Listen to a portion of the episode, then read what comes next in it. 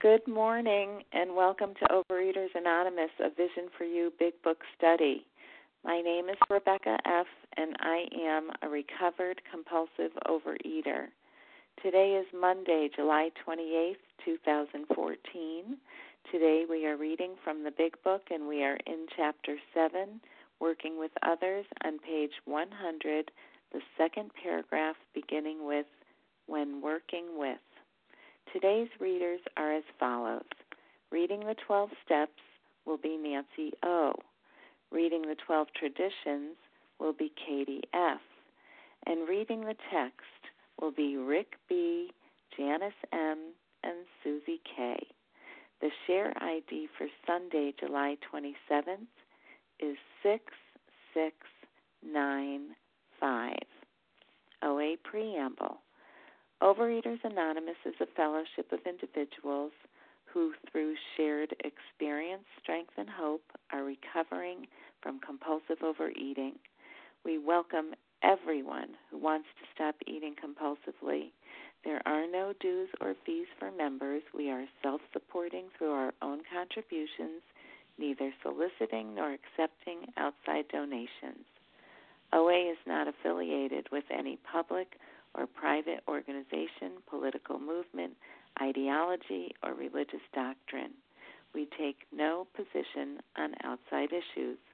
Our primary purpose is to abstain from compulsive eating and to carry the message of recovery through the 12 steps of OA to those who still suffer.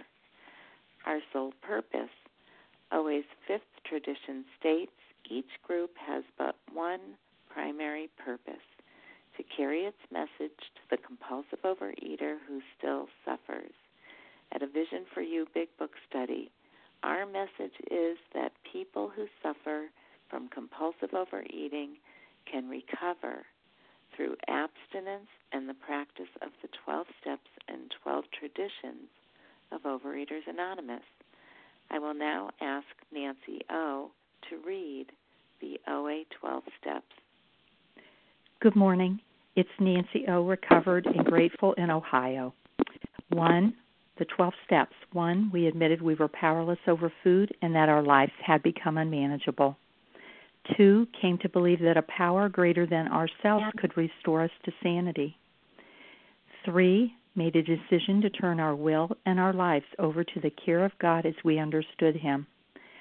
Four, made a searching and fearless moral inventory of ourselves. Five, admitted to God, to ourselves, and to another human being the exact nature of our wrongs.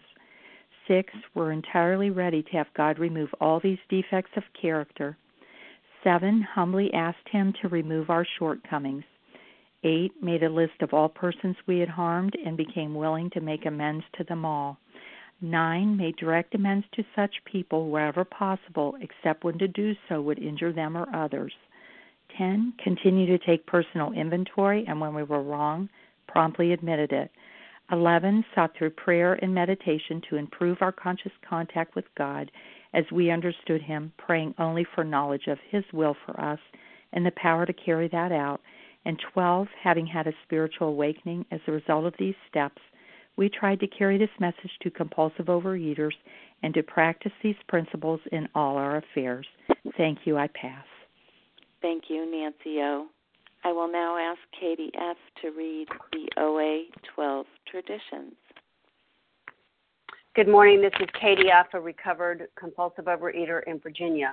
One, our common welfare should come first. Personal recovery depends upon OA unity. Two, for our group purpose, there is but one ultimate authority a loving God as he may express himself in our group conscience. Our leaders are but trusted servants, they do not govern. Three, the only requirement for OA membership is a desire to stop eating compulsively. Four, each group should be autonomous except in matters affecting other groups or OA as a whole. Five, each group has but one primary purpose to carry its message to the compulsive overeater who still suffers. Six, an OA group ought never endorse, finance, or lend the OA name to any related facility or outside enterprise, lest problems of money, property, and prestige divert us from our primary purpose. Seven, every OA group ought to be fully self supporting, declining outside contributions. Eight, Overeaters Anonymous should remain forever non professional, but our service centers may employ special workers. Nine, OA as such ought never be organized, but we may create service boards or committees directly responsible to those they serve. 10. Overeaters Anonymous has no opinion on outside issues, hence, the OA name ought never be drawn into public controversy. 11. Our public relations policy is based on attraction rather than promotion. We need always maintain personal anonymity at the level of press, radio, films, television, and other public media of communication. 12. Anonymity is the spiritual foundation of all these traditions, ever reminding us to place principles before personalities. Thank you, KDF. How our meeting works. Our meeting focuses on the directions for recovery described in the Big Book of Alcoholics Anonymous. We read a paragraph or two from the literature, then stop and share on what was read. Anyone can share, but we ask that you keep your sharing to the topic and literature we are discussing and that you keep your share to approximately three minutes. Singleness of purpose reminds us to identify as compulsive overeaters only. Our abstinence requirement for moderators is one year and for readers is six months. There is no abstinence requirement for sharing on topic. This meeting does request that your sharing be directly linked to what was read. We are sharing what the directions in the Big Book mean to us. To share, press star 1 to unmute. Once you are done sharing, let us know by saying pass. Then press star 1 to mute your phone. In order to have a quiet meeting, everyone's phone except the speakers should be muted. Today, we resume our study of the Big Book in Chapter 7, Working with Others, on page 100, the second paragraph beginning with When Working With. I will now ask Rick B. to get us started. Good morning. My name is Rick. I'm a recovered compulsive overeater. When working with a man and his family, you should take care not to participate in their quarrels. You may spoil your chance of being helpful if you do. But urge upon a man's family that he has been very sick, a very sick person, and should be treated accordingly. You should warn against arousing resentment or jealousy. You should point out that his defects of character are not going to disappear overnight.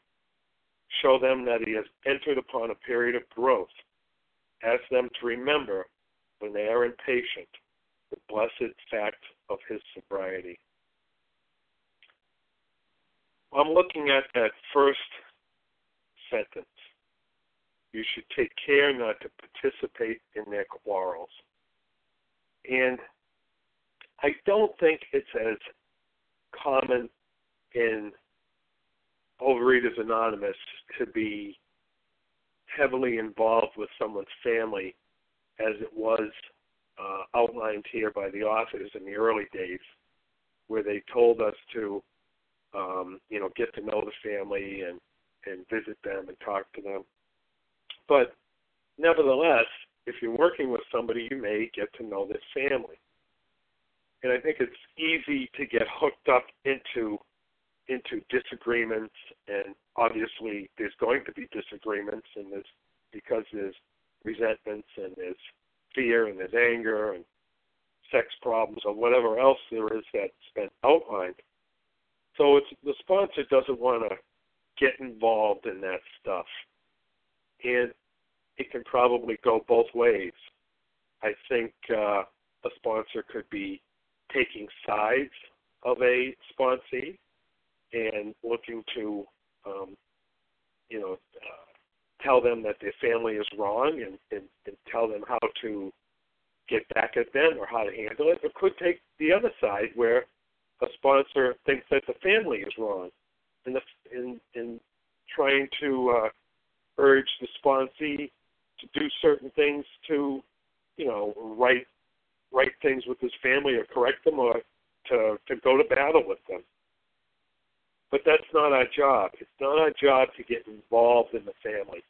It's our job to listen It's our job to help that sponsee with their problems, um, help them to look at their own defects of character, help them to look at where they are wrong, help them to look at what they can do better, and not to be a referee or a coach in these uh, squabbles. And I go to the very last sentence, and it says, Ask them to remember when they are impatient the blessed fact of his sobriety. Well, the first sentence says, When working with a man and his family, I think we should tell the the prospect also to remember the blessed fact of their abstinence, of their own sobriety.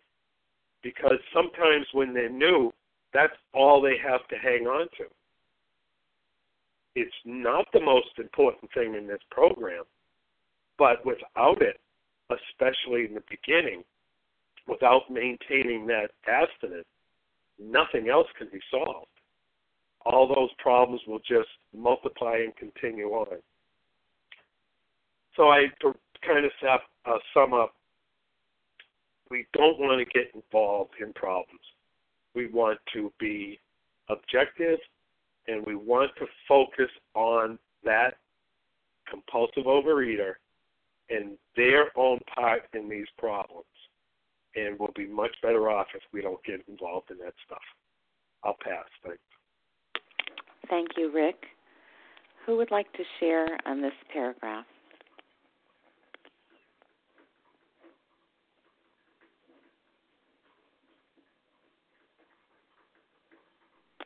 If you would like, you could press star one to unmute and share on this paragraph that Rick just read.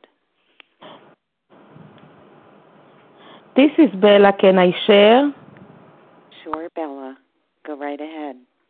Thank you. Good morning. My name is Bella, and I'm a thankful recovered compulsive overeater. Thank you, Rebecca, for doing this service, and thank you very much, everybody on the line. Um, it's a wonderful and powerful paragraph and um, I will talk about the sentence show them that he has entered upon a period of growth. Yes, thank you, God, that I I entered this this uh, zone, the, the the zone of growth. I am not looking anymore of be perfect. I am looking of of progress, and it's a growth. It's a hope. I am not I am not connected anymore to my own ego that I want to prove that I know everything and I always right and I do always the right thing. I am connected now to the power the, to the power of acceptance, to the power of love. I am connected to to God, and it's such a wonderful word, uh, the growth and it it brought me it's like a baby yes when when we are when we are dealing with a healthy baby we don't expect from a newborn baby that he should start to walk tomorrow. He needs to go through a process and he ha- he needs to go to certain levels till he reach the point of walking. And this is the same with us. We have to look at our growth and not to be to see the progress and not to to to blame and to be criticized when we are not perfect because we cannot be perfect. God doesn't want us to be perfect. We our goal is to grow to see the progress. And one of the things that i learned in the program is one day at a time. And it's such a freedom, such a peaceful way to live the present, to live the moment, to live now, not to to to blame ourselves for the past and not to live at the future, just to live the present. Thank you for letting me share, and I pass. Thank you, Bella. Is there anyone else who would like to share on this paragraph? Okay, well, this is Hello, Rebecca. Rebecca. Oh, Raquel. Hello. Raquel, go right ahead. I mean, go right ahead, not right to hell. Raquel, it's your turn. Oh, thank you, thank you. I thought I heard somebody else. Well, with this, uh, hi, hi, Rebecca, and hello to all all my good friends on the line. In this um, paragraph, I think we have to make a little bit. I don't know if it's good that it is this way, but a little bit of a distinction between how OA is rigged up, at least as far as I know it until now, in the next in the last 35 years I've been with it, that the term anonymity, uh, which touches upon this, has has has pulled itself to such an extreme that um, uh, even knowing family names, uh, it came up in a meeting not long ago in a face-to-face meeting that people don't want their their last name to be known. It's like go visit them in the hospital, say I'm looking for Lisa, and they'll find her for you right away. But instead of seeing it as as it does in in AA, that in front of press, radio, or public communication, it has become this anonymity thing, uh, something completely different. So where it hinders uh, in trying to um, to um, make some contact with the family, not even with the family, but through the the person I'm working with, and to empower her to yes dare and say to the family that um, maybe for now she's asking for their help and and that some foods and the way that she cooked until now there'll be some changes for a while. I don't know for how long, but for a while, please help me I have this problem. I can't explain maybe the whole thing to you. You won't understand, but I need for now to not have certain items in the house. And those people that I worked with that dare that really were themselves convinced and were able to put that across to the family, received that cooperation and that help, even if they didn't understand, and were able to do the, at least the initial um, uh, abstinence well but the problem is that most people do not want to even, in a way, to disclose to their families that yes, I'm different. And we did it this way until now. Now, please, it's not going to be the same way. And the baking and the cooking, uh, the baking especially, I remember when I gave away all my baking utensils to my daughter-in-laws and to my granddaughters. Well, that's it. You know, it's, it, there's going to be some changes, because I want to be for you the best mother and the best grandma I can be, and I can't do the things I did for you before. There's lots of it to buy outside. I'll give you the money to buy it. But when the person themselves in, in our program is not convinced yet that he can come out with this, yeah, I'm different, and it doesn't seem like it's going to change in the near future. So we have to make some other changes to accommodate for me. I have this disability how can you help the family? I don't know. It's a half question and half um, statement.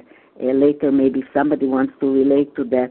How does this um, paragraph relate to us in, in OA? Thank you for listening. Thank you for being there. I pass. Thank you, Raquel. Hi, this is Linda D. in Connecticut. I'd like to share on that. Hi, Linda. Go ahead. Hey, Becca. Hi, everybody really great to be with you. I would have sworn, oh, I'm so grateful to be a recovered compulsive overeater, Linda D. from Connecticut. Um, I would have sworn when it first started reading, well, I don't have contact with people, their families, I mean. And then I was sitting here doing something and I and listening and I thought, "Oh, wait a minute, I do."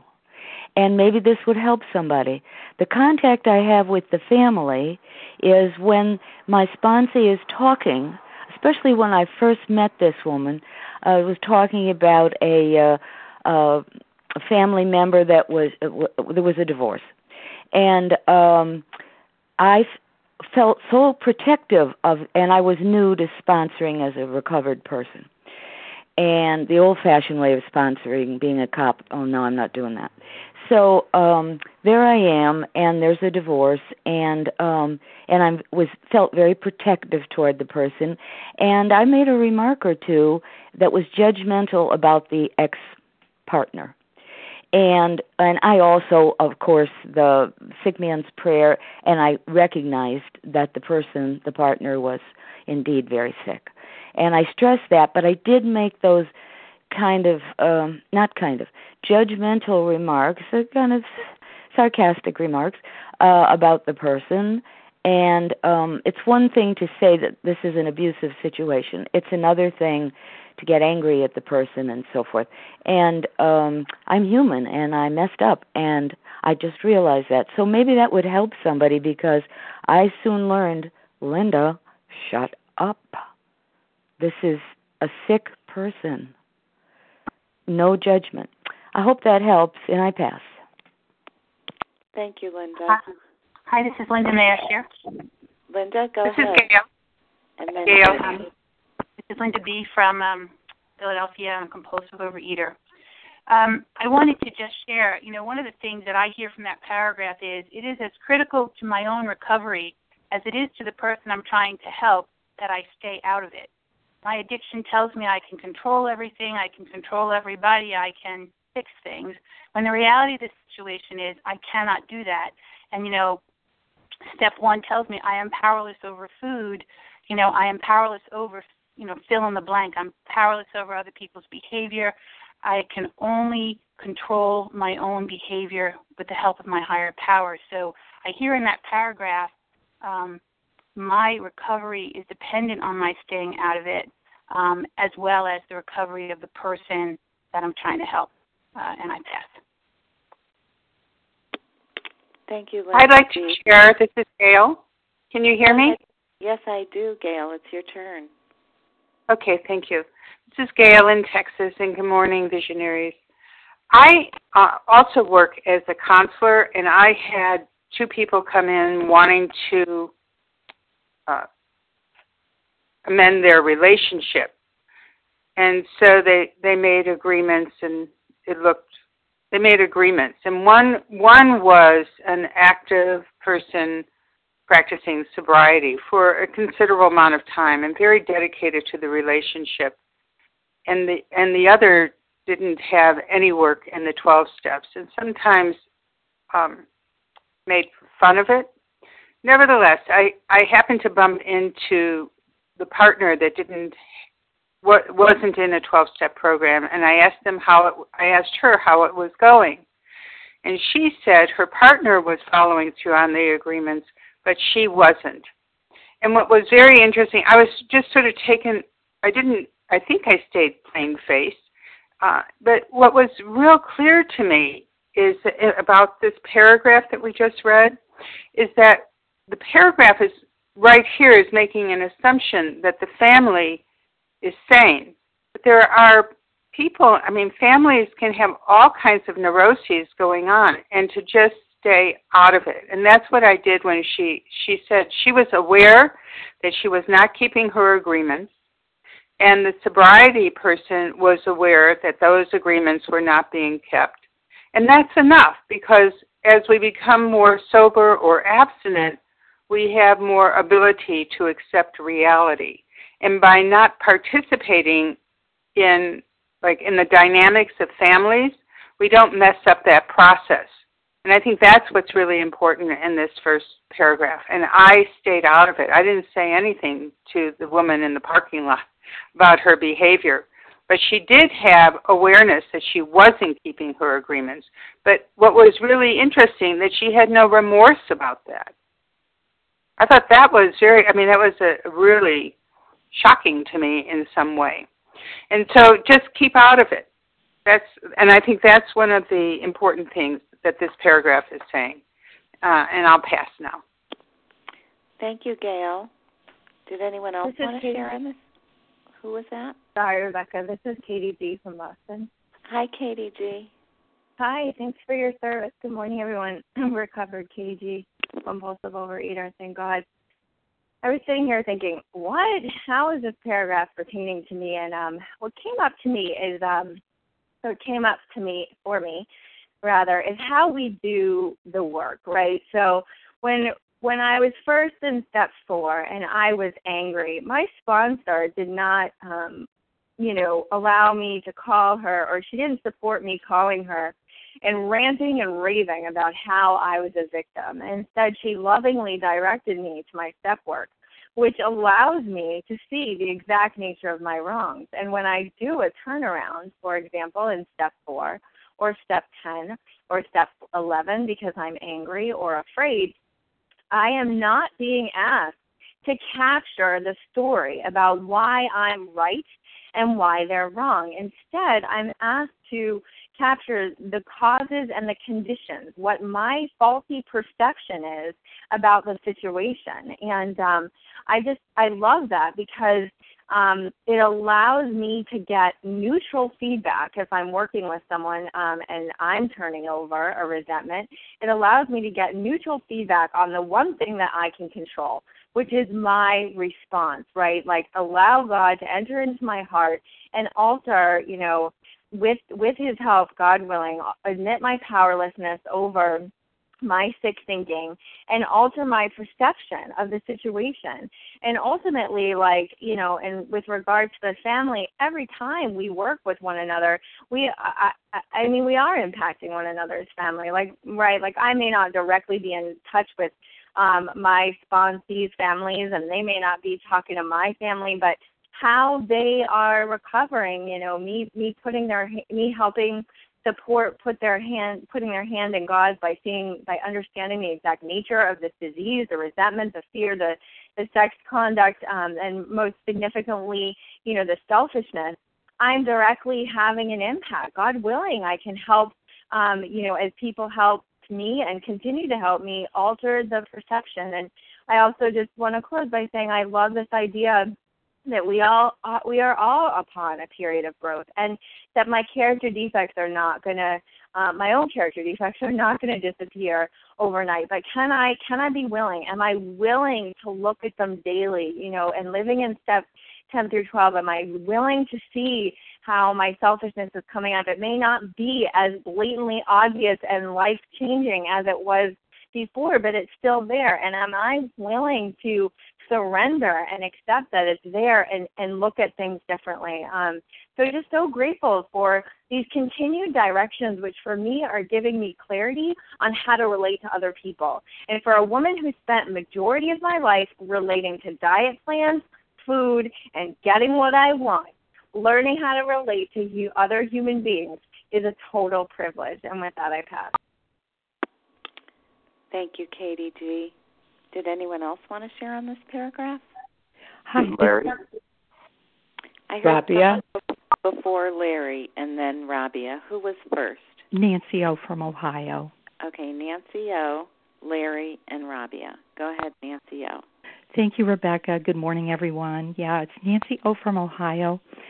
And I, I just feel led to share. I'm very gratefully recovered. Um, and it does affect my husband. It does affect my family. And you know we've I'm telling a little bit about we've had an issue with a 13 year old dog that we just love. And it's been an emotional emotional time for us. And last week there was a, a little bit of a what I would say a heated discussion between my husband and I. And I just want to say how recovered sponsors truly affected my husband in an indirect way.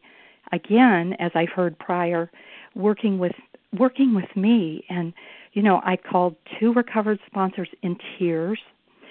And one called back and left a beautiful message i wasn't able to get. And i was able to get somebody on the phone across the united states. And she led me to see that when i get fearful i go inward I don't always do that, but sometimes I do. And perhaps that my spouse comes outward when he gets fearful, is what I mean. And uh, how we weren't uh, meeting in the middle, she didn't say that, but I came to that conclusion with prayer. And I was able to gently go to my husband and, and explain what I had learned. And it's been a totally different situation since then it's been such a miracle. We've dealt with this issue again this weekend and no no heated arguments. We're on the same page. It it's been a miracle and I am just so so grateful and it's a miracle that I'm almost 39 years married and I'm still learning more about him. But the recovered sponsor I spoke to and the one that left the message did not get into our quarrels. Nothing, you know, helped me see my part and in that I'm able to grow and affect my spouse. So I'm so grateful. Thank you all. I'll pass. Thank you, Nancy O. Larry? Good morning. This is Larry, recovered uh, compulsive overeater from Chicago. So, um, okay, so it says you should warn against arousing resentment or jealousy. You know, I, I'm reminded, you know, way back when when we read about the instructions in, um, you know, in in in, in in taking our own inventory, that resentment is the number one offender. It destroys more alcoholics than anything else. From it stem all forms of spiritual disease, for we have been not only mentally and physically ill, we've been spiritually sick. And then lastly, when the spiritual malady is overcome, we straighten out mentally and physically. That's that's what happened to me. So it's the message I carry, you know, today. And look, I you know, we all I, I remember when I was still practicing the disease. You know, we're either practicing the disease or we're practicing recovery. When I was practicing the disease, I didn't mean to. I didn't mean to call, uh, you know, a sponsor up or anybody up, but I was looking for, you know, that you know, it was my, you know, take my temperature every day. You know, what am I? Who who who stepped on my toes? And I'm going to tell you about it. And what was I looking for? I was looking for someone to commiserate with. And if I got someone to commiserate with, you know what it did? You know, commiserate. Like, you know, someone, oh, really? You know, your boss did that to you. She did that to you. Oh, man, that would make me so angry. I could see why you're angry, blah, blah, blah, blah, blah. And, you know, it's the blah, blah, blah, blah, blahs. And the thing is, is it's not that I'm not empathetic today.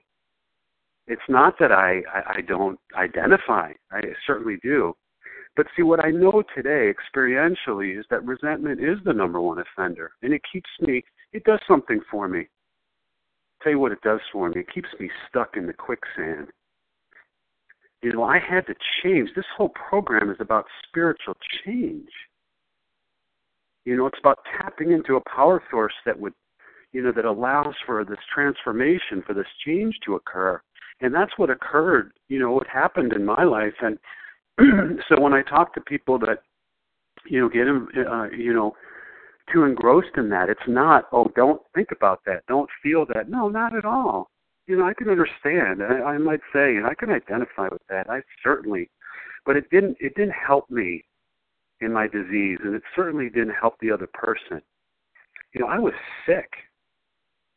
And so, you know, what, what what kind of behavior did I engage in? Sick behavior argue I was argumentative and isolated and angry and detached and up and down and up and down. I'm not that way anymore. So I move on to the solution. I don't I don't live in the problem today. Thank you God. I live in the solution today and the solution is relying on a power, a power greater than myself. I don't fix myself, you know.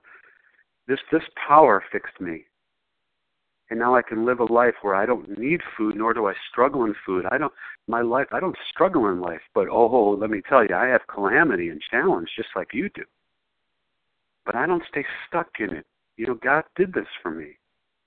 How? Did I read the book? Well, yeah, I read the big book. I, I practiced the steps. That's all I had to do. And a transformation occurred, you know, over time. And now I'm transformed. I'm changed. So I'm grateful. Thank God for Alcoholics Anonymous. And with that, I'll pass. Thank you, Larry. Rabia. Good morning, Rebecca and everyone. Thank you. This is Rabia. I am a recovered compulsive overeater, and um, and I'm I'm thinking this morning, reading this paragraph about my OA family, my community of my face-to-face Overeaters Anonymous meetings, and um, where when working with a man and his family, this is a real family. This is decades of a family, and um, we should not we should take care not to participate in their quarrels. Um, he has been a very sick person. I've been a very sick person in OA for decades. I've had stark raving abstinence. I've I've put the food down and I've never gotten through all 12 steps and lived in them. So I've been in some character defect or another. You know, I've sat sat in the rooms with others for years and um in fat serenity, you know, loving each other um while we're staying in the food and um and and taking out of context parts of the big book. You know, we quote from the big book, but for example, progress not perfection. I mean that's a topic at so many meetings and and what people talk about is that progress with food.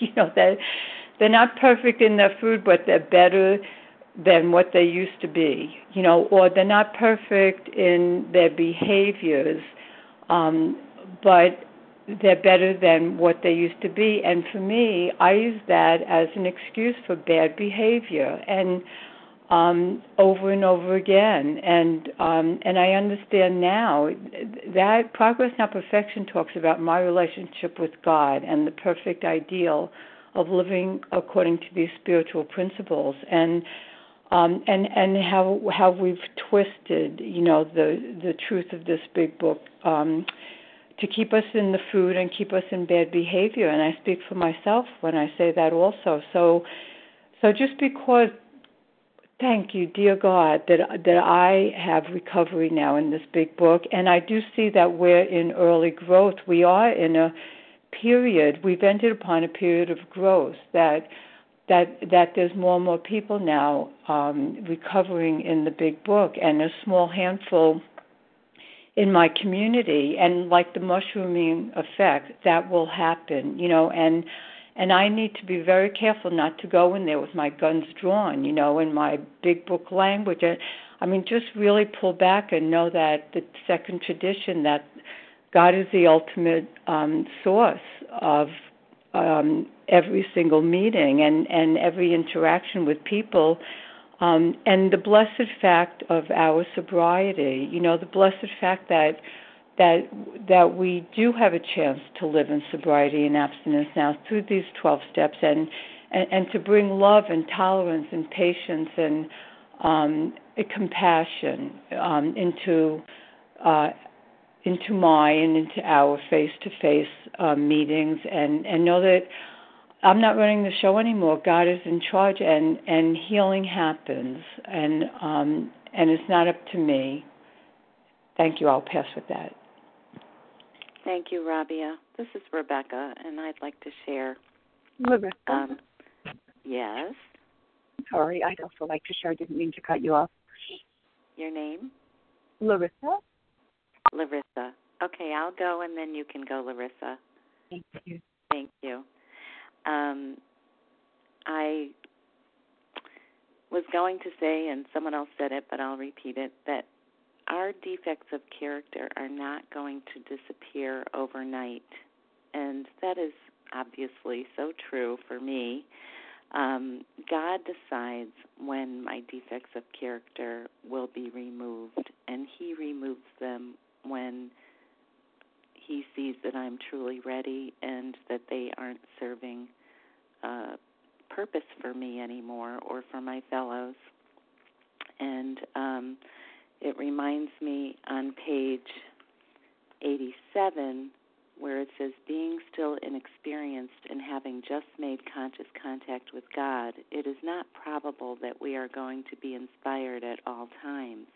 We might pay for this presumption in all sorts of absurd actions and ideas. Nevertheless, we find that our thinking will, as time passes, be more and more on the plane of inspiration, we come to rely upon it. So, you know, when it comes to progress, not perfection, I think that's the point that um, we're not magically cured of all our uh, character defects overnight just because we got sober from food addiction. It's a process that takes, I guess, the rest of our lives, um, God willing, um, because we're human beings and we're not God, and so we do have character defects. But little by little, um, things have gotten so much better for me in that area, and I can accept the pace um, that God has in store for me. And the other thing is at the end where it says that remember the blessed fact of his sobriety. You know, they're talking about when we work with someone, when we're sponsoring someone, um, there's a baseline assumption that the person's going to have the blessed fact of sobriety. So if we're sponsoring someone who isn't willing to put the food down, or if we're asking for someone to sponsor us but we're not willing to put the food down, we might want to take a look at this. Um, the writers of the big book are assuming that if we're working with someone, they're sober. And with that, I'll pass. Go ahead, Larissa.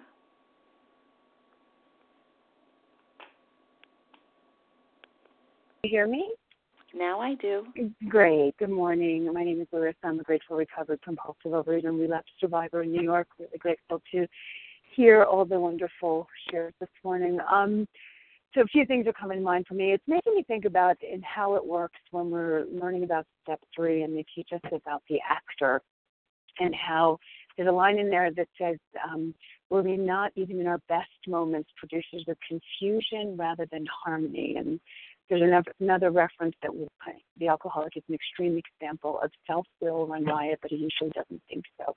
And so when we work these steps, we get a measure of understanding of the patterns of our selfish self-centeredness and what that's creating the havoc and the harm that that's causing in the world around us. But it's not like you flick a switch just because you now understand your selfishness and your part in it and then you're never going to have another selfish thought or selfish act. And so you know there's no reason for step 10 if we could just you know flick a switch and get it right. There is no perfection here. It's a willingness to grow along spiritual lines. And, you know, it's a willingness to pray for patience, love, tolerance, kindness, goodwill towards all men, so that when we are engaged um, in interactions with our loved ones, um, instead of sort of getting into the fray, I, I used to be like a, a, a drama queen who loved my drama, and and now I really feel like I get to live in a drama-free zone. Like life still brings life. I've got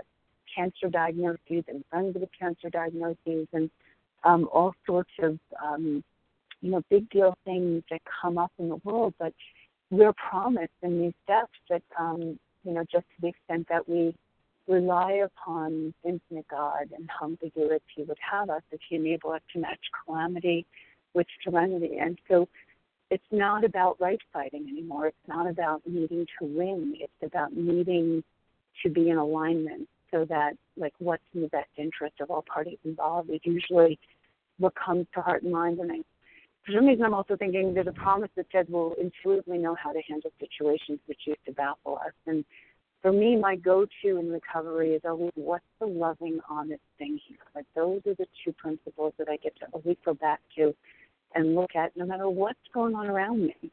Um, and it's really just it's something not to be missed for those who are still suffering and struggling. Um, it's so not about the symptom of my disease, the food that I was turning to and shoving into me willy nilly, um, to the point where I was destroying my health and my body. Um, it's really about what's going on in my spirit. How is my connection to the God of my understanding? And am I allowing Him into my life in a way that works for me and for others? And um, when I do that, life unfolds really beautifully. Um, and you know, it's it is not an overnight matter. It continues for a lifetime if we're lucky, and we get to grow in understanding and effectiveness. And the more we get to help others, the more that understanding and effectiveness really gets solidified. So thank you so much for letting me share. That I pass. Thank you, Larissa. Hi. Hi, this is Hi. Rachel. I'd like to share. Go ahead, Rachel. Thanks so much. Hi, good morning, everyone. It's Rachel H. calling from New York. I'm a compulsive overeater, and I appreciate all the service of everyone here. And as I'm listening to everyone share, and just you know, the amazing beauty of this program, but yet how difficult it is to transmit or show that beauty to a newcomer and that challenge. Um, I think that for me, at least, when I first came into program, I was looking at the steps and this program as so much work. I would say to myself, "Oh, so much work," and even right now, I'm I'm on my fourth step, and it requires a lot of time, and it's so easy for me to think to myself, you know, this program re- requires so much work. And a lot of newcomers, that's one of the first things they might think is, you know, they hear people talk about how long it might take the steps or just the requirements of time. And then I always remind myself that I never hesitated to invest work into my disease. I've gotten up at 1 a.m. in a snowstorm to cross the street to go buy a pint of ice cream. I've, I mean, just even from a disorganization perspective, part of my disease is just being incredibly disorganized, very dissociated, disconnected from my surroundings, and losing things. And the amount of work it, it took or it takes to find what I need when I'm in my disease, whether it's clothes to wear, you know, that feeling of going through 10 outfits from my closet because I can't find anything that fits to wear to work, um, or just feeling like bills are about to expire, you know, like feeling like I'm paying bills like the day before they're due. You know, that that's a lot of work it's a lot of work being in my disease. And the only reason why it didn't feel like a lot of work was because I was so used to it and it was just what it was, you know, just so familiar to me. But I mean, I I need to remember all the time that in no way, shape, or form was my disease a breeze. I mean, my disease was not a breeze. My disease was such constant heartbreak and just work and and just that the, the the fatigue of having to wake up each morning with another pep talk for myself of today is going to be the day. Like it's just so exhausting, so incredibly exhausting. So I'm just so grateful to be on this meeting and to hear people talk about that balance of showing someone, yeah, this program takes work, and if you're gonna, you know, if you're gonna think that you could just wing it or do things boastfully or take quotes out of context and say everything, all that matters is progress, not perfection, even though that's in a big book that's specifically talking about our spirituality. It's not talking about our food. It's not talking about, you know, abstinence or working this program. Like be my my abstinence needs to be perfect. And as long as I told myself progress, not perfection, I had an excuse why I didn't really have to put down the food at night or between meals or put down my food behaviors because in my head it was always relative. Like, okay, so I'm still snacking at night, but at least I'm not baking a cake. At least I'm not eating a pint of ice. Like, as long as I looked at it as perfection, I was really striving for it. So I'm just so grateful to be on this stage, share the, the messages that I need to hear, and be able to learn from everyone else. And with that, I pass. Thank you, Rachel. Janice M., could you read the next paragraph? I'd be glad to. Thank you. My name is Janice M., and I am a grateful recovered compulsive overeater from Massachusetts. If you have been successful in solving your own domestic problems, tell the newcomer's family how that was accomplished. In this way, you can set them on the right track without becoming critical of them. The story of how you and your wife settled your difficulties is worth any amount of criticism. Okay, now we're going to get back to what this uh, par- what this chapter is all about. Is is is giving us guides or recovered compulsive overeaters as sponsors direction on how to deal with the sponsee. We're not, as we, we have read, we're not psychotherapists, we're not counselors, we're not doctors. What we do is we listen we share and we pray. We give directions of our own experience. So, what it's telling me here is if, on condition, if I have been successful, well, guess what? It, I am successful, but it wasn't my success. I didn't give this success to myself. it's God's omnipotence through me that I can share what it was like in my home the first 50 years of my marriage. I mean, that's some success, and it's not mine, trust me. I can share what I was like when I first got married, what happened.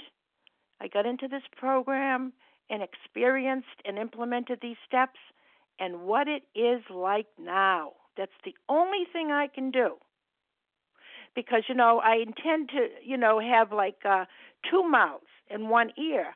Um, and um, I, you know, I can't do that. So this is what's changed for me. I have been successful, and you know, if you haven't been or you have no experience here, you don't talk about it. How can you? Um, and so, yes, my problems. I mean, most of my problems, I would say all of my problems have been solved. Do we do we still live in a bubble? No. Do we have problems? I mean, things that can't be fixed? Yes. But you see, I have a God now directing our lives through me. Because um you know, um before I was the director, my job description was you you control, you give advice, give your own opinions, you know, all that stuff. Didn't work. Didn't work. So the best thing I can do as a guide, as a sponsor, is to share my experience, my strength, and the hope that is out there for you if you if if on condition that we go through these steps have a spiritual awakening as a as the result of these steps and then you will be successful. It's a guarantee. It really truly is. And then we can, my story can help any sponsee better than anything I could say to them or any advice that I could give. You know, gear them, refocus them on their own recovery so that things will change in their life, including their family, their home. Um, that's what will happen. That's my experience and pray. Say that serenity prayer that you know that that only a higher power whom I choose to call God will give them the wisdom to know what to do. Not me as a sponsor. I don't know. I am um, you know, I can just tell you my own story. God is the one that's going to give them wisdom on what to do and guide them. And it'll be better than anything anybody could say. And with that, I pass. Thanks. Thank you, Janice M. We probably only have time for one share, so whoever speaks up first will get that opportunity. This is Paula. May I share? It's Paula. Go right ahead, Paula. well, thank you, and thank you for the opportunity here.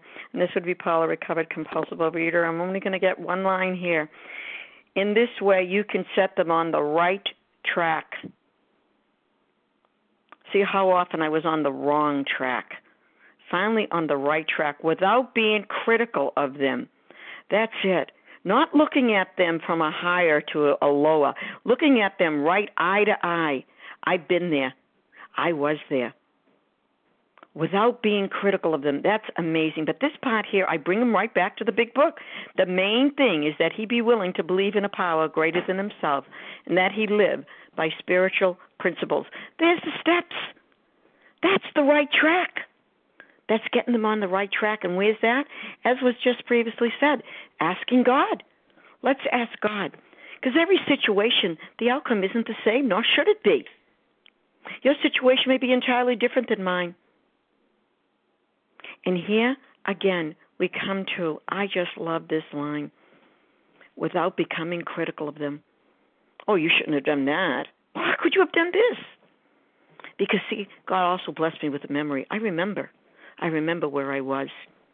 And that's what I share where I was and where I am today. And that is the hope of this program. That's the miracle of the steps. And their humility. The steps aren't steps up, they're steps down, down to humility to know who I am. So that is what I share. And thank you for allowing me to share. And with that, I do happily pass you know, I think there. Thank you, Paula. I think there was someone else who tried to speak, and if you want uh, a short share, you can have it. Who was it that tried to chime in at the same time? Judy. Go ahead, Judy. Thank you, Rebecca. Judy S., recovered compulsive reader from Massachusetts. I just want to say God is so awesome. I never thought that this would be true for me. The story of how you and your wife, or in my case, my husband, settled your difficulties is worth any amount of criticism.